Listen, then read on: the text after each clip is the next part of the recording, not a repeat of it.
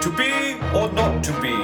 That is the question. A horse, a horse, my kingdom for a horse. Oh, Romeo, Romeo, wherefore art thou, Romeo? Oh, don't be so dramatic.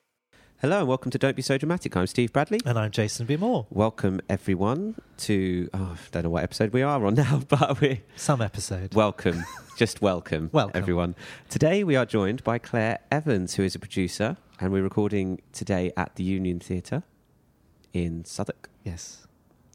Welcome, Claire, to the show. Thank you. How nice are to see you both. I'm fine, thank you. That's good. Excellent. So we're recording in the bar at the moment at the Union Theatre. It's very nice. Very beautiful bar. At the beautiful It's bar. very nice. Very ambient lighting. where we have. HMS Pinafore is playing. yes, we should mention Till- HMS Beautiful. When is HMS 4 finishing? Saturday. Saturday. oh, no, it would have get finished by the time this goes out. so by the time this goes out, anyway, HMS unfortunately- 4 is not playing. Th- but, yeah, uh, but by, by the time this goes out, there'll be lots of other fabulous things Yes. happening at the union. So Yes. Yes, absolutely. I always keep doing that. So, welcome, Claire, to the show. Let's start off with a bit about what got you involved in theatre and producing. Oh, um, mm, uh, I, I've had sort of s- several lives, like a cat. Um, and so the life up to when I had my family, I was uh, various things, but I was an agent, a Oh, really? theatrical agent. Right. Um, I ha- stopped being a theatrical agent when I had my family because I found that quite difficult to put the two things together, and I am a bit was a bit of a full time parent. Um, anyway, flash forward a decade or so. No, not a decade. A decade and a half, perhaps. Yeah. Um, and I decided to uh, come back into the profession, but this time doing something I actually wanted to do. Really? What was Um, agent? What was being an agent like? What was it's like being like? a mum without any of the rewards. oh, really? Really Yes, stressful. Very mad. stressful, looking after lovely actors. I mean, actually, I had lots of lovely actors, but what actors often don't understand about relationship with agent is the agent really doesn't want to hear exclusively self low self-esteem issues which is in fact you, what you hear most of the time you rarely get an actor ringing you up saying thank you this job is amazing i'm having a fabulous time never hear that It's only problems. Yes, you only hear problems or anything happening. Oh, Which probably is it doesn't help your day either, does no, it? it doesn't because you crawl out of. The, I used to eat a ba- family bag of minstrels between my office and the Chiswick roundabout. Some days, so uh, yes, uh, uh, being a mother was slightly less stressful. So when you so uh, after having the children and you were thinking about coming back, did you Yeah. did you initially think, oh, shall I go back to being an agent? I never thought that at never all. thought that? Not for a single second. Okay. No. So you you realised that was not the path. You yeah, I didn't to want to do that Yeah. anymore. But having said that, I actually, I mean, it sounds like I hate actors. I don't. I love them. And what I loved about being an agent was the development of new talent, Mm. and that and that was always the thing that I enjoyed most. I loved going to see them at drama schools, picking out special Yes, people yes. and seeing their careers develop. Um, and there's an element to that in producing, particularly if you produce on the fringe. And I do uh, watch the careers of people who worked in productions of mine, Mm. and I do take a personal interest in them. So I suppose that bit of client care and the nurturing Yes. side of being an agent I loved. I hated, as I say, the constant so low Yeah. self-esteem and also the just the grubby side of agenting sort of uh, yeah. negotiating yeah. Yes, yeah. So um, okay, so so you you've had the children, and you're thinking about coming back in. Uh, how did that start? Where did you? How did you? well What uh, was the I first think phone I, call I, or email? What did you? well what what I think uh, I as an aside to this I home educated both my children. That gave me all the confidence that I hadn't had previously to do what ah, I wanted to do. Because I thought hey I've just educated two children. How hard can it be to put on a show? So um, that sort of gave me the confidence. I had a project still have a project um, musical project that has been floating around in the back of my mind since about 1988. I am that old. um, and it was that I thought, well, rather than put it on in a village hall, I'll talk to my friend and lovely friend Neil McPherson, who in fact had been a client of mine when he was an actor and I was an agent. So I took it to him. He it wasn't right for the Finborough. However, he said, "You phoned at a rather fortuitous moment. Um, come and uh, co-produce Me and Juliet, uh, Rodgers and Hammerstein's Oh wow. sort of Broadway failure, but it actually did rather well at the, the Finborough. So suddenly I was plunged rather unexpectedly into co-producing with Sarah Loder um, this fabulous backstage musical, Tom Southerland directing. Um, and it was a baptism of fire. Um, the Finborough is a great place to start producing because of the way uh, Neil structures things. You're you're in a quite a f- safe environment Mm. as, as a producer. However, having said that, you know it wa- was a bit of um, a crisis management learning curve. Um, but we got there, and I s- stayed on at the in- uh, the and produced Bed and Sofa, which was a slightly different arrangement. I, I wasn't doing that for the Finborough. We were an outside company coming in, but Neil had put Luke Shepherd and I together. Um, and we went ahead and did, did that. So so you so okay so you you you uh, rang at a, at a, at a great moment obviously, uh, and he he puts you in and says come and do this and you says baptisms of fire. How what was that like? Because was it did you come in halfway through? Did you? Yeah, no, So well, so in I essence, a lot of stuff had been yes, done. yes. So I, I missed out on all of the auditions. They were already rehearsing. Uh, I mean, the, the background to it was financial. There was a hole in the budget Mm. which needed filling. Right. Um, but also, um, Sarah at that time was juggling a number of things, so she actually needed some hands-on Yes. help as well. Um, so it was already rehearsing, and I think the biggest sort of um, uh, crisis management incident on that was was there being no costume designer. Don't ask, don't how how that happened. But Yes. anyway, there was no Yeah, costume on, on a designer. musical. Oh my on a musical with 16 people On a in Rodgers the and cast. Hammerstein musical. Rodgers Oh, and Hammerstein wow. Oh, wow. backstage musical, so lots of sets of costumes Yes. required for that. Um, I don't quite because I hadn't been there at the early production meetings. Although at one of them I did ask about the costume designer, and it, it seemed that it was all fine. Anyway, it wasn't. Um, this really only came to light the week before the show opened, so we were in a Oh situation where they were either going on in uh, tracksuit bottoms and t-shirts, or we had to sort In the something out. 1940s, I think the Fif- period. no, it was The 50s? 1952. I was it plunged into instant research. Um, Yes.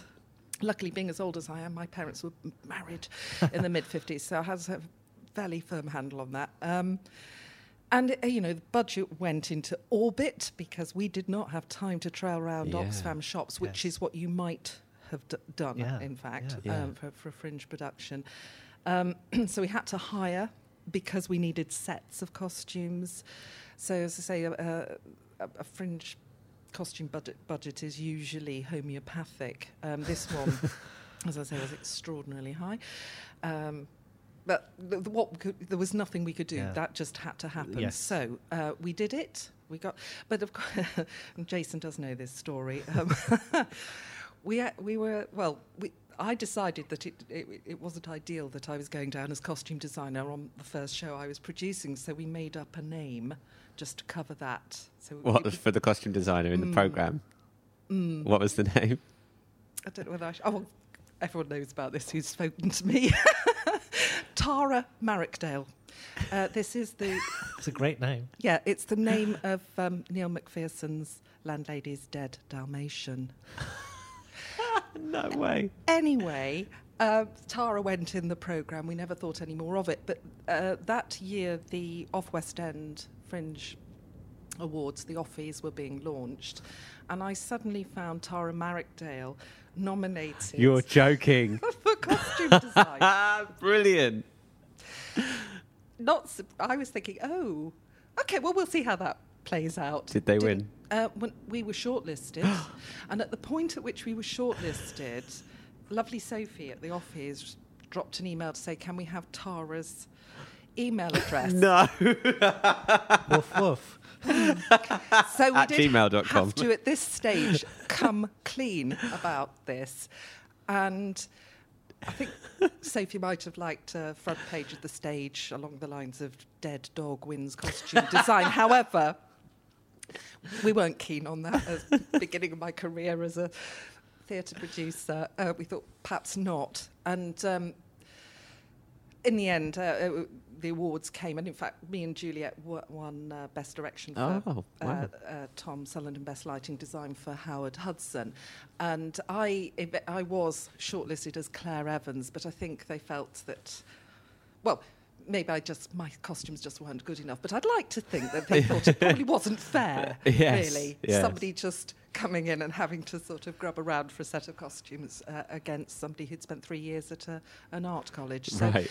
um, so yeah, no. So that was a, That an was a good- interesting good launch pad. What Yeah, a it really great- was. you Yeah. So, so then, so Bed and Sofa was immediately after that. yes?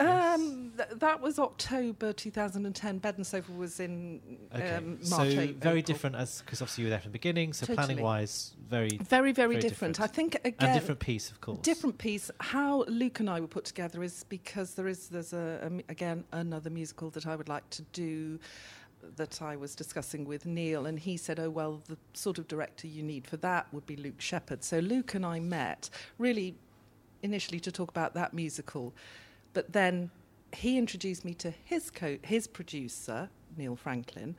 Um, and again, it's a financial thing. It's obviously much easier if there are two of you um, Yep. funding a production, um, and also, you know, two of you doing all the work is is, is much easier. So Neil and I uh, got together, and uh, yeah, Bed and Sofa very different. Only three in the cast as opposed to sixteen in me and Juliet.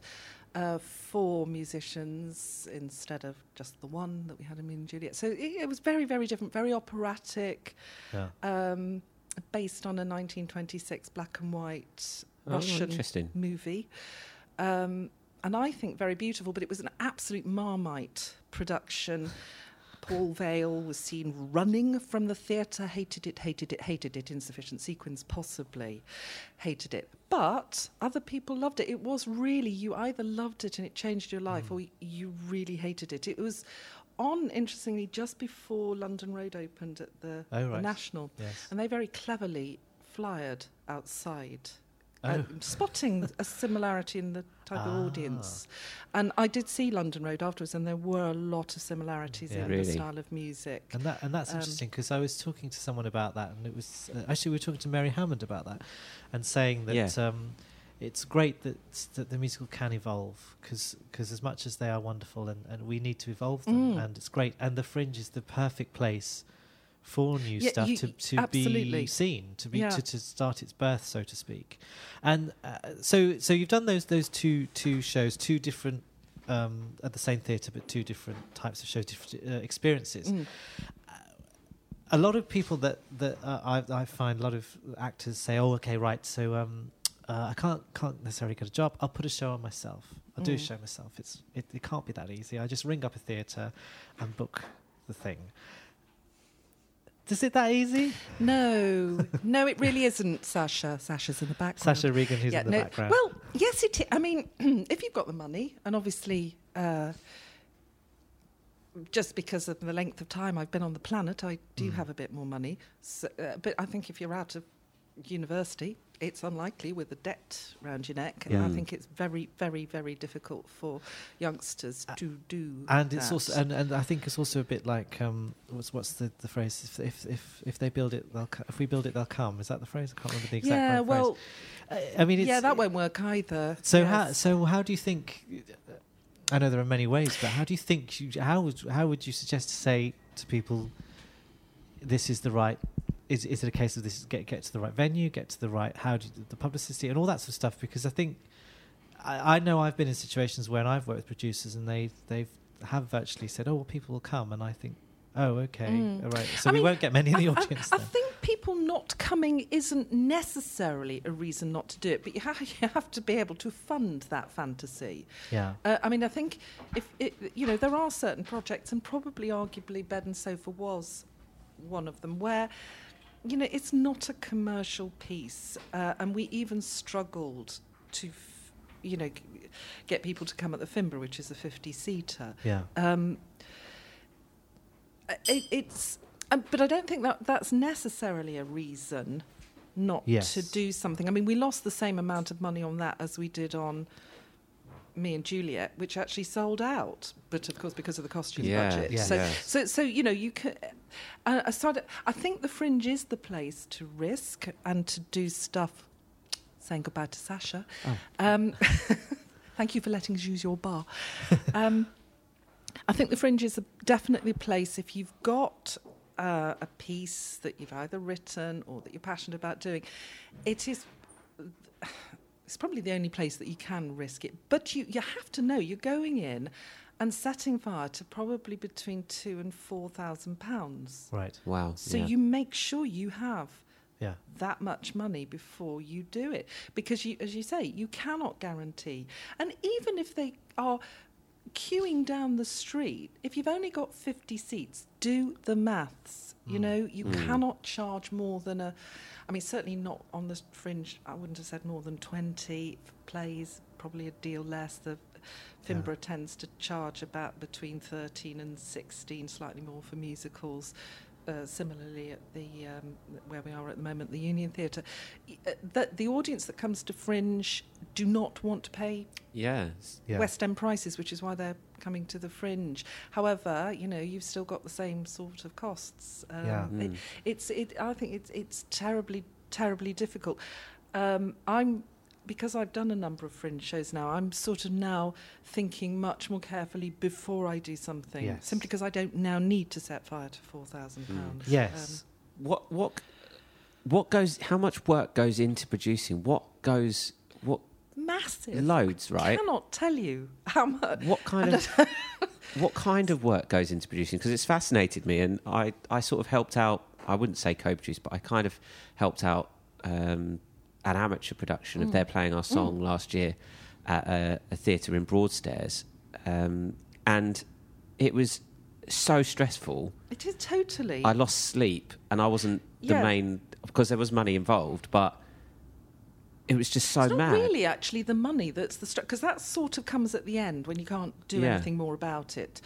Um, uh, but it's it is yes, it's the waking up at three o'clock in the morning, thinking, oh, I've I've got to get that to the printers. There's there's there's, there's printing issues. There's proofreading Yeah. issues. There's man management because y- uh, you know particularly in fringe theatre you've got uh, a group of people who've signed up basically to do eight weeks work for nothing you know they're there Yeah. on profit share most of the time and Yeah. that most of the time means nothing. I mean, my, my production of King John, which I did here at the Union, actually did make a profit, but there were 29 of us on that production. It was a massive ca- cast, and we had, you know, a lot of creatives involved. You divide up even a stonking profit in fringe terms, and everybody's ending up with, you know, 270 quid for eight Yeah. weeks. You ca- it's very, very difficult in a 50 seater to make that work. Yes. So, so to to let's flip it on the other side and, and let's say to do that, Mm. because you know, actors, directors say, "I Mm. love this play.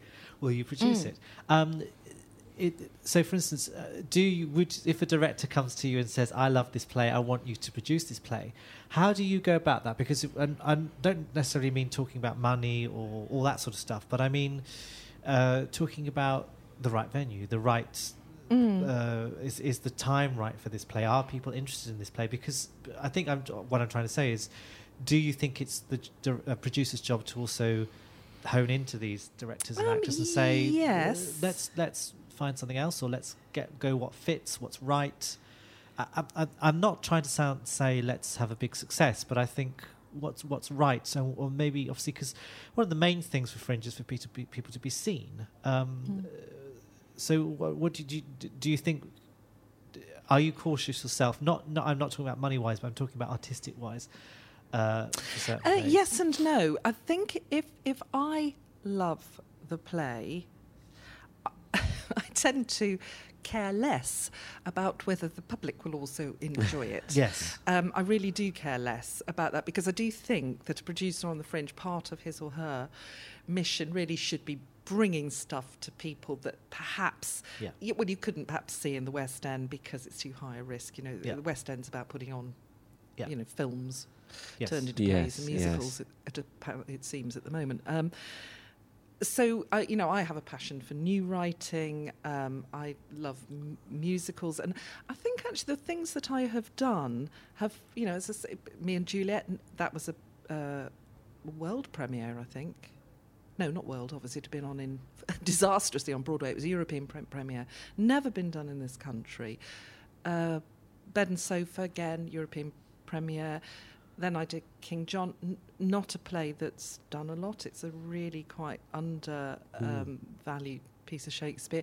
Fair Em, really quite a challenging piece. That was a piece of Renaissance, um, fairly badly written, but we still felt it was worth. And certainly the academics who came to see it were right with us on the page um, uh, because it, where else would you see that? Yeah, uh, yeah. you wouldn't get an opportunity to see those sort of plays I well suppose, anywhere. I suppose King John was an example because obviously it was Mm. successful here. And, Yeah. um, I mean, I didn't get to see it, but um, Yes, who'd have thought? On uh, paper, the, yeah, the most successful thing is a, an obscure. Because I, my my play. feeling about Shakespeare is, is on the fringe is that it has to be something very interesting because Yes, there are so many yeah, of the big houses that do it. So why would you come and Yeah, see why it? would you? But that was a was a very good Yeah. success, and you and yeah, uh, and, and in fact, and the timing right was very well, it was extraordinary. I think we hit a zeitgeist. Mm. Uh, w- uh, w- I mean, it was uh, Phil Willmott who um, had the stroke of genius to, to want to direct that, and um, he was looking for a producer. And I loved the play. I'd, I'd come across it in uh other circumstances and really wanted to be involved. So there's an example of where a director's passion just happened to collide with my passion. So we were able to work together on it. Um, but in fact, the RSC did it the same year as us. Thankfully for us, much later. In my Ah. view, less well. But it's just my view. Um, and also, I saw the. Um, um, I think it was the Armenian version at the Globe because the Globe were do, doing their Globe to Globe series, and so I saw it in Armenian, which was possibly one of the most exciting things I've ever done. Um, because obviously I knew the play very well. It was delightful to see that. So we did hit something there with King John. That particularly, I think it was that so many heads of government, both in the Middle East and in Europe, because uh, uh, the Europeans were having problems. Heads were being, you know, toppled all over the place, and King John is about hanging on to your crown no matter what. Yes. And so it did have a resonance. Real right time. so the Uh, timing s- for yeah, that but I don't think Phil had sat there thinking, "Oh, this is deeply resonant." Well, maybe he did. I didn't. I just Yeah. thought this is It's an good play. exciting play. that nobody ever does. Yeah. Um, and we did it, and I say, I think we just just were lucky. And do you think Um, venues? Do you think venues are an important thing? Uh, yes and no. I mean, obviously, you, you can't. It, you're not always free to choose Mm. your venue because obviously venues have different policies. Of the Finborough has a very very tight artistic policy, and so uh, it is perhaps more difficult to turn up there with a play uh, Yeah. that you want to put on because it needs to fit in Yes. with the Finborough's Yes. artistic policy. Mm. Whereas um, the union, uh, the union's obviously most known probably for its musicals, but it does comedy. I think uh, Season's Greeting is opening here very soon, um, and obviously it does its regular Shakespeare, uh, which Phil comes along and, and directs. Um, uh, yeah, I, I, I think it, it, venues are, are difficult because obviously what you want to choose is a venue that actually has an audience. Yes, because I was also Um, thinking. going, there's no point, you know, booking yeah. a venue that nobody goes to yeah, for Yeah. because whatever I have been, reason. to, Yes. you know, gone to see plays in the middle of North, North, North, North London in a pub somewhere, and I just think, oh, this is a very nice space, but, but I, Can't me and my it, friend are the two people in the audience, and and I and I, again, I'm just thinking from an actor's point of view, um, you know, th- those wonderful. The guys that have rehearsed for three weeks to sit in front of two people is not It's so, so, Yeah. so when you re- uh, produce maybe at the Finborough and here, um, uh, do, do you think that attracts a different type of actor as well because because of the reputations of those two yeah, places, um, as opposed to maybe somewhere up north North London that's a pub? Do you think that I, do you know what? because I, do people come to those venues such as the casting directors and the, the reviewers that they need actors need to be seen? I mean, certainly the, the, the more solid the reputation of the theatre, the more likely are to get an audience. But again, it doesn't always happen. You know, the Finborough will and the Union, they have sellout hits and they have yeah, uh, yeah. shows that struggle to get an audience. Uh, that's usually as a result of Yeah. reviews, either mixed or poor. Uh, It's that that is difficult when that happens. Yeah. Um, That's difficult for anybody. But I, th- I think you're obviously starting off from a stronger base if you pick somewhere that has a, a, a Yeah. s- a strong and solid reputation. Um, which isn't to say, you know, that if you pick somewhere that hasn't got either of those, you, you can't have a hit. You know, if you Yes, do a yes. stonking good show Yes. and get your reviews. But again, the reviews, which are important, it is difficult to get reviews. I mean, there, is, particularly in London, you, you, there's stuff opening every single Yes, night. you You, know, to- they Mm, get yeah. tired. There's only a few of them. Yes, you have to pick Um, your opening night, What don't you? You, well, you really do, and of course, you, in the end, you can't because, particularly a fringe show, you know, you've got a production week. You can either do two previews and a press night, or three previews and a press night, or if you're really bold, four previews and But you know, you've got a limit. You've got to Yeah. open really within that first week, Yes. which means that y- of course you're going to be competing with the National Theatre and the Yeah. Royal Court and the Young Vic and the old, you know, and all the West and also all the other fringe theatres. It is a nightmare, and of course producers look at the opening night Yeah. list, Yeah. but it's still, you know, Yes. there'll always be surprises. And oh, Yeah. Oh well, there- that wasn't on the list when I looked, and uh, Yeah. okay, so that's interesting, and I I think it's it's nice that you mentioned that even though uh, producing is a big thing and all the money wise, so you do look for project uh, projects that aren't necessarily going to be money making, but the, the artistic side of Mm. it is well, I think because you well. yeah, because you can't guarantee whether something's going to be uh, a, an artistic or commercial within uh, wha- whatever that means on on the fringe. Um, I think you might as well produce what you're passionate about Okay. because it.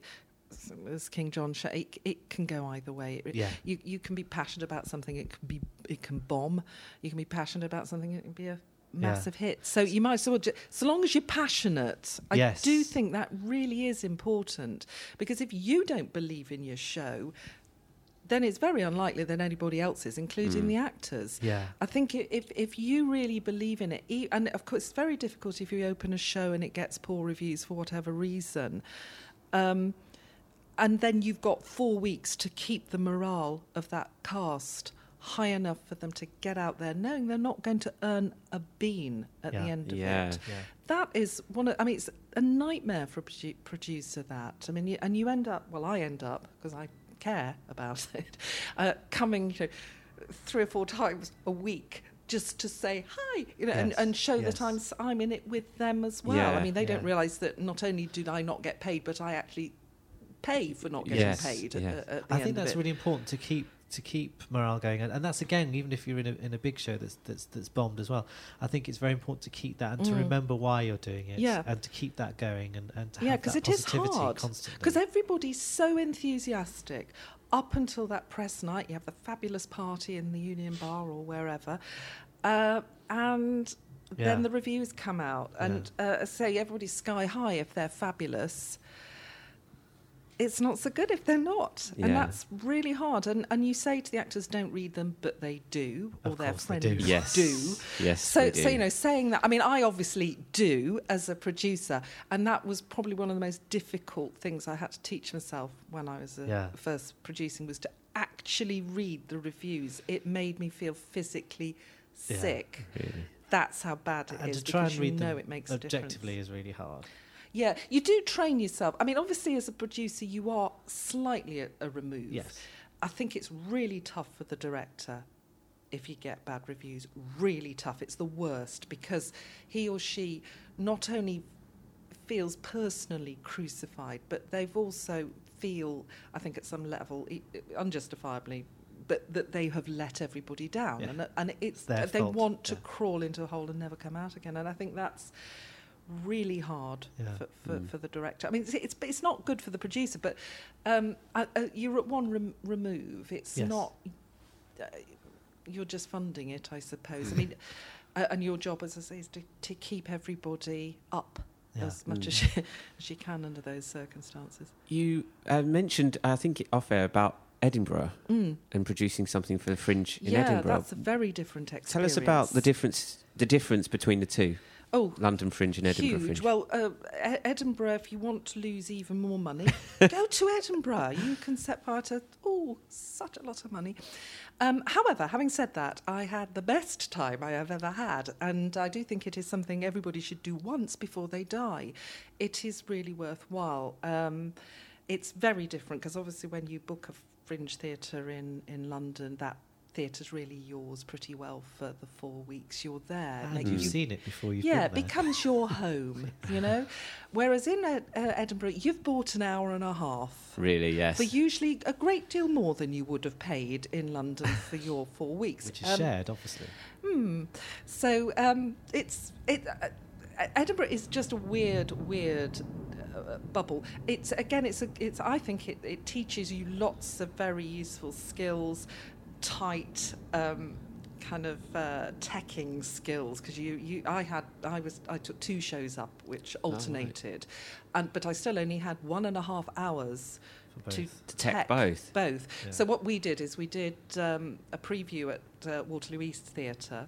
I did both the shows, so, so I teched and dressed them there. So all we had to do in our hour and a half was just make sure that the uh, my lovely stage manager could sort out, uh, you know, sort out all her cues onto the, the lighting board in Oh, the venue that we had.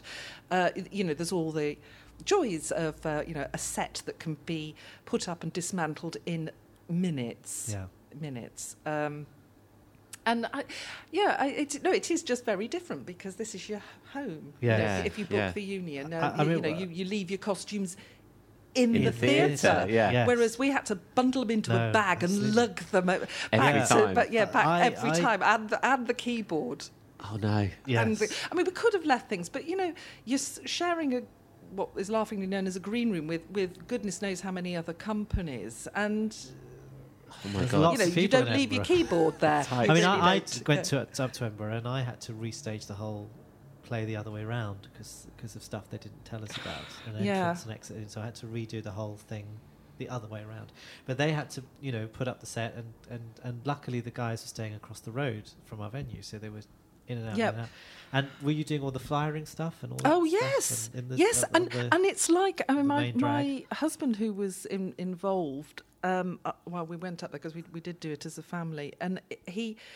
He helped with, with the flyering, and he said it, it reminded him of sort of revising for A levels when you just don't know when to stop. You daren't stop revising because you, Yeah. you might just not do that bit that turns up Yes, on the paper. yes. And it did become like that. You we were do- torturing you ourselves. become obsessive. Oh, we missed that corner of Edinburgh. we- oh, yes. Oh, should we be in the Royal Mile or Yes. should we be? Yes, Lurk? He used to do undercover flyering down at the half price hut. I mean, it, it became quite an insane exercise every. But again, keeping up the morale Yeah. of, of the actors Yeah. because although obviously we could see a much more direct link because we were uh, financing it.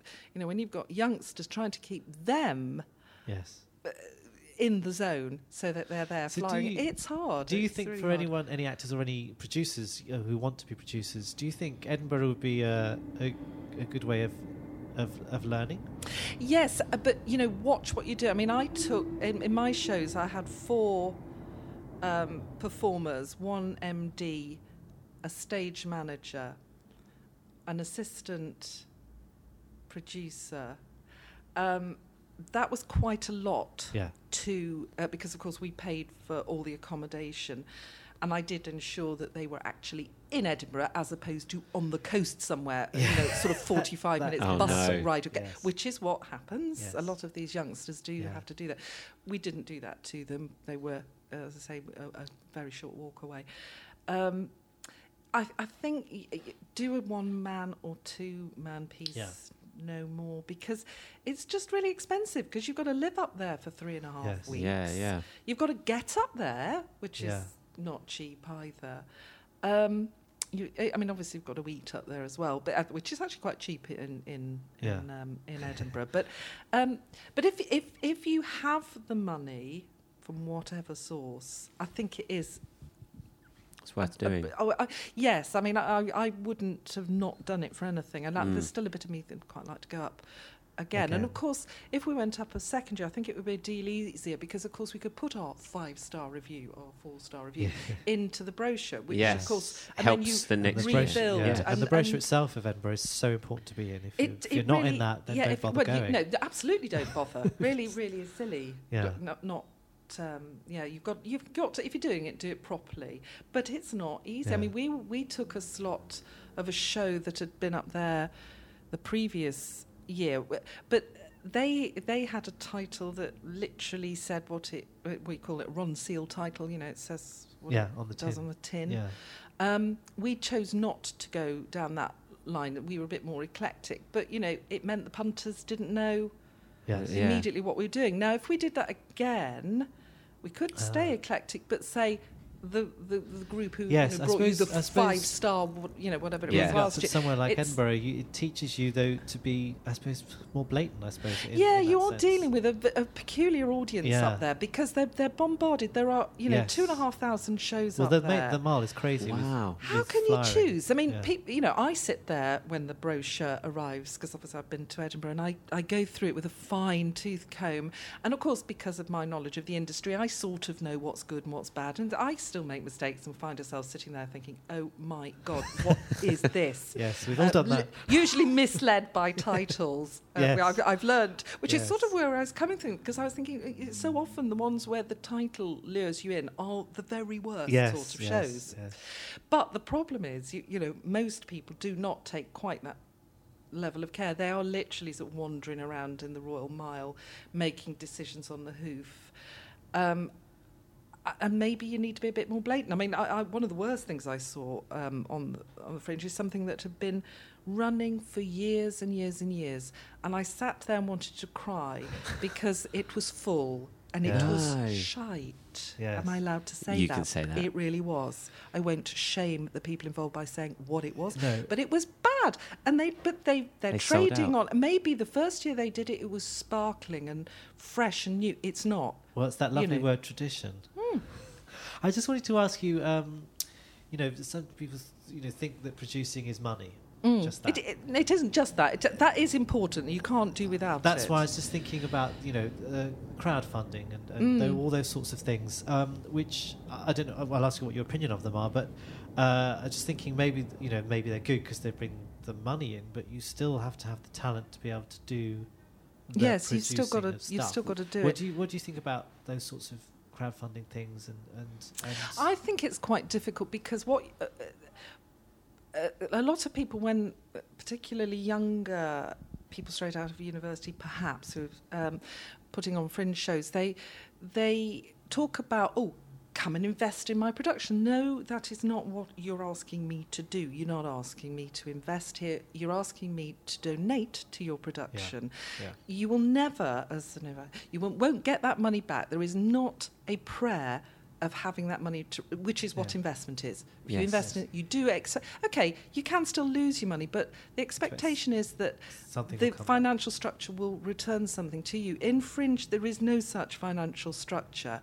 It is just a black hole, largely. Unless you, if you, you start doing 100 seaters, Yeah. 200s, it's l- Yeah. a bit easier, but it's still, you know, hard. Um, so I, I, I, the crowdfunding, I, I mean, on paper, it's a great idea. Uh, I mean, obviously, West End shows that do that, that i- actually tipping Yeah. into investment because you are Well, that's buying the a old share. Angels, it's the yeah, Angels you're, you're buying a share of, of, of whatever happens to it. Um, but actually, to fringe level, you're just not tapping your mates for money. I mean, Yeah. actually what you're doing, Yeah. which is fine, so long as you're upfront about it, saying, yeah. I'm tapping you for money. Tapping, I mean, yeah. really better if they just come and see the show. Just make them come and see the Yeah. show. Yes, yeah. Rather than giving them £10, please pla spend £15 Mm. And bring a friend. You know, come and see the flipping show. So Yeah. it's, it's interesting what you've been talk- what we've been talking about. It seems to uh, demystify things, and it, it, for me, what I'm getting is that um, if you have your, I think you said four to seven grand, uh, or you can get that, or or whatever, uh, is choose choose be be um, what's the word I'm trying to say? Choose choose correctly uh, in every sort of aspect, as in Mm. venue, play, I possibly think choo- actors. choose with integrity. with integrity, and so that Yeah. and passion is the word Yeah. you were using Yeah. earlier. So that it's it, it it's interesting because we were, we did a previous podcast with a, with a guy called Paul, and he was talking about um, uh, career advice, wasn't he? Yeah. And how to approach people properly, and it seems to be the same thing. Approach this in like a sort of package way, Mm. and uh, as opposed to I just want to put a show on. Yeah. Appro- really, really think about it, and Yeah, really and you do need to know that you know as a producer in um, usually together with your director, you you've got to put everything in place. So you have to yeah. make sure you've got a lighting Mm. designer and a sound Yes. designer if that's relevant. That you've got your MD. That your MD can get musicians who don't mind not being paid. Yes. Um, uh, all of those things absolutely have to be done. Yes. They don't just happen. Yes. They really don't. And you know, printing programs, pricing things yes. correctly, Mm. looking Lots of things that you think magically happen. Yeah, Mm. and, and all of these things actually need a decision made Yeah. about them, and you need to think about, you know, not charging too much for your tickets, but not underselling your show, and uh, all of those things really, really matter. And I think if you can get somebody who, I think it is important to actually have a producer who's not necessarily, uh, because sometimes obviously directors end up having to produce their own shows. This is usually not a good idea No. because, you know, if you're a director, you should be thinking about actually. Produ- You know, making that yeah. that That play thing happen, happen, yes. and building your relationship with your actors, not worrying about printing schedules Mm. get somebody e- else to do that for you because it uh, you know you'll drive yourself mad and it'll be a horrible horrible experience Excellent. Well, that there's so much information in, in what we've talked about, Yes, and I, I think nice a lot of honest people. information because that's that's why I thought it was important to speak to a producer Mm. because it's it's great to go. Well, let's do this. Get but the reality but- of but get- get it- producing. because then it can be good. It can be something good, even if it's not financially good, as opposed to Mm. just oh, we'll do something somewhere, and you just feel disheartened after. Mm. Yes. So it's and I think the skills of a producer are very important. And I'm not just talking about money. I'm talking about Mm. all the other stuff. yeah because well. actually uh, you, you know if you've produced something you're proud of no matter what the critics thought that does take the sting out of the tail yeah, if you're proud of what you've Yeah. done and you think even after everything that was a worthwhile way of spending the last six months of my life good. Yeah. Mm. Excellent. Well, thank you very much, Claire, for coming on the show and My for talking to us today. So, if anyone out there um, wants to follow us on Twitter, they can uh, to get updates of um, other guests that we've got coming on and uh, updates to our website. Uh, they can. It's at DBSD Podcast, or you can, if Twitter's not your thing, you can like us on Facebook um, as well. We've got a Facebook page. Facebook Don't now, yes, don't be so dramatic. So you can like us on there. And uh, check out our website, www.don'tbesodramatic.com. So that's it for this week. Thanks everyone for listening. I'm Steve Bradley. I'm Jason B. Moore. and i'm claire evans Don't be so dramatic.